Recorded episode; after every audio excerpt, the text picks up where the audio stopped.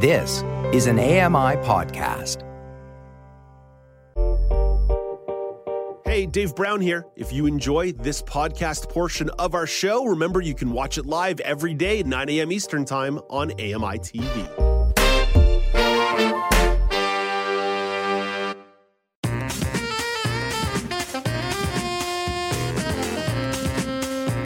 Welcome back. It's now with Dave Brown on AMI.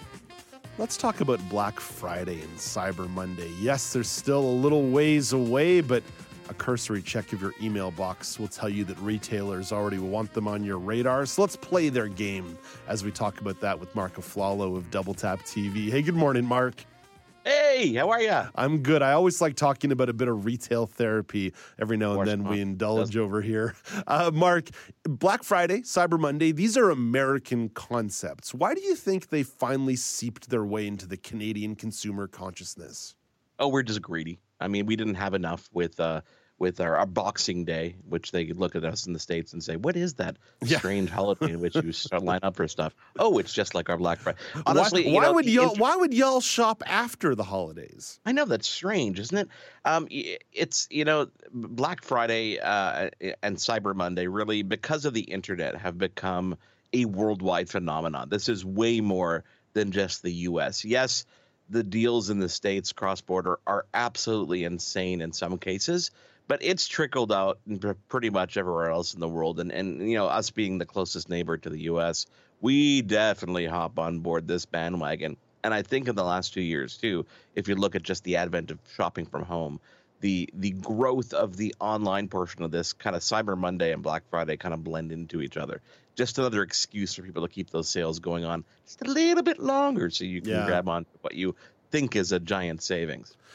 I like how you use that expression. Think is a giant savings. Yeah. In Canada, is the notion of Black Friday or Cyber Monday more of just a branding exercise? Because we don't see stampedes for $30 TVs. I think it's because we're just way calmer and more collected of a people that we just don't stampede. I, I mean, that being said, I've heard some pretty bad Black Friday, uh, sorry, uh, Boxing Day stories. But but here's the thing, you know, th- there are the retailers that will mark things up before the holidays so that when they mark them down, it looks like much larger savings. But the brands themselves have got on board they use this as an opportunity to clear house before the announcements at CES, before the models of the next year start coming in. They look at what's still on the shelves and what and literally how far can they mark things down to get them off the shelves and out the doors. And in some cases, there are brands that literally are giving incentives to stores to mark things down 50, 60, even 70% at times just to get it off the shelves because it knows it's going to bring more into the inventory. So eh, at the end of the day, this is a combination of really good branding and an opportunity for some brands to really kind of take advantage of it and say, okay, let's clear house here. As mentioned, a small check of the promotions portion of my Gmail account is just loaded with the expression Black Friday and Cyber Monday already popping up, promo codes, etc. Is it Sick. worth waiting these next 10 days or two weeks till the actual days themselves? Or is there actually an opportunity to be found right now? There's opportunities definitely right now. However, when you're two weeks out, can you hold can you hold off just two weeks just to make sure? Like there, there's so many things that will pop up last second, you know, and we're talking about I mean, across the board, this goes from makeup to pharmacy to televisions to electronics. That you know, if you can hold on for ten days, you can do it. I know you can do it. I'm talking to my wife. You can hold off for ten days.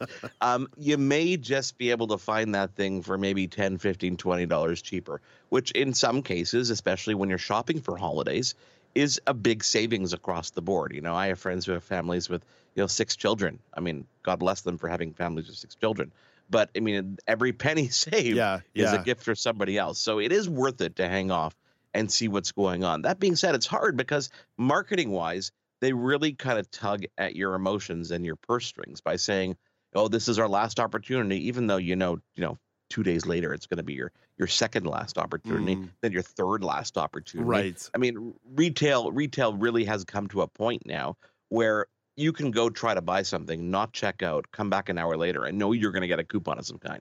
Mm-hmm. Like it's just going to mm-hmm. happen. This is yeah. now common practice.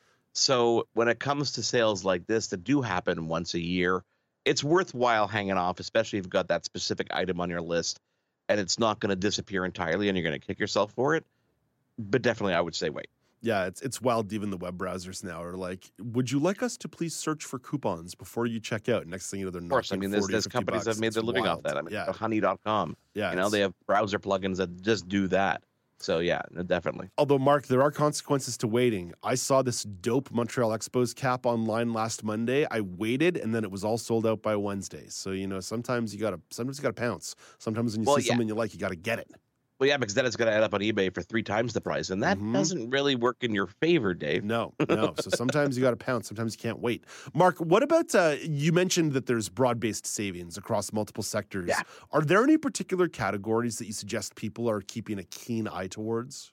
There's two in particular, and, and that is TVs. It's always TVs, and the reason I say televisions is because there's always a one-year cycle. They always upgrade. There's CES around the corner. There are going to be new announcements. There are going to be models that are coming out, and they want to get them off the shelves. That being said, there's also a giant profit margin on televisions. So what you see in store is probably you know 20 times what they actually cost to to, to manufacture. So there's lots and lots of savings when it comes to actual televisions and computers, like laptops uh, across the board, are one of those categories that there are incredible, incredible savings because of the incredible profit margin and because of the cycle.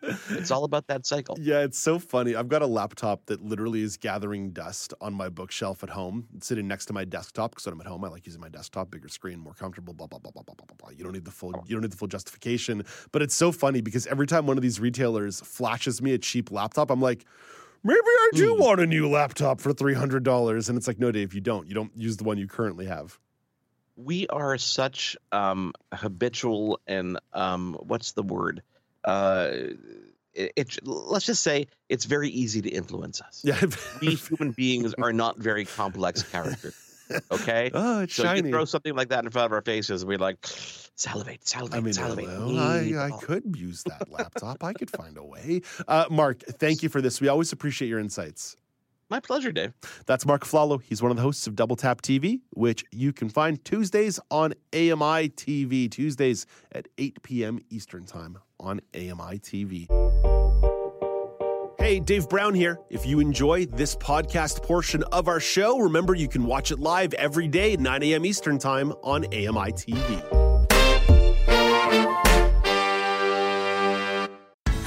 I'm Jenny Bovard. Join me monthly for Low Vision Moments, where I speak with awesome guests about some of the amusing things that happen when you're blind or partially sighted. Watch on YouTube or download Low Vision Moments from your favorite podcast distributor.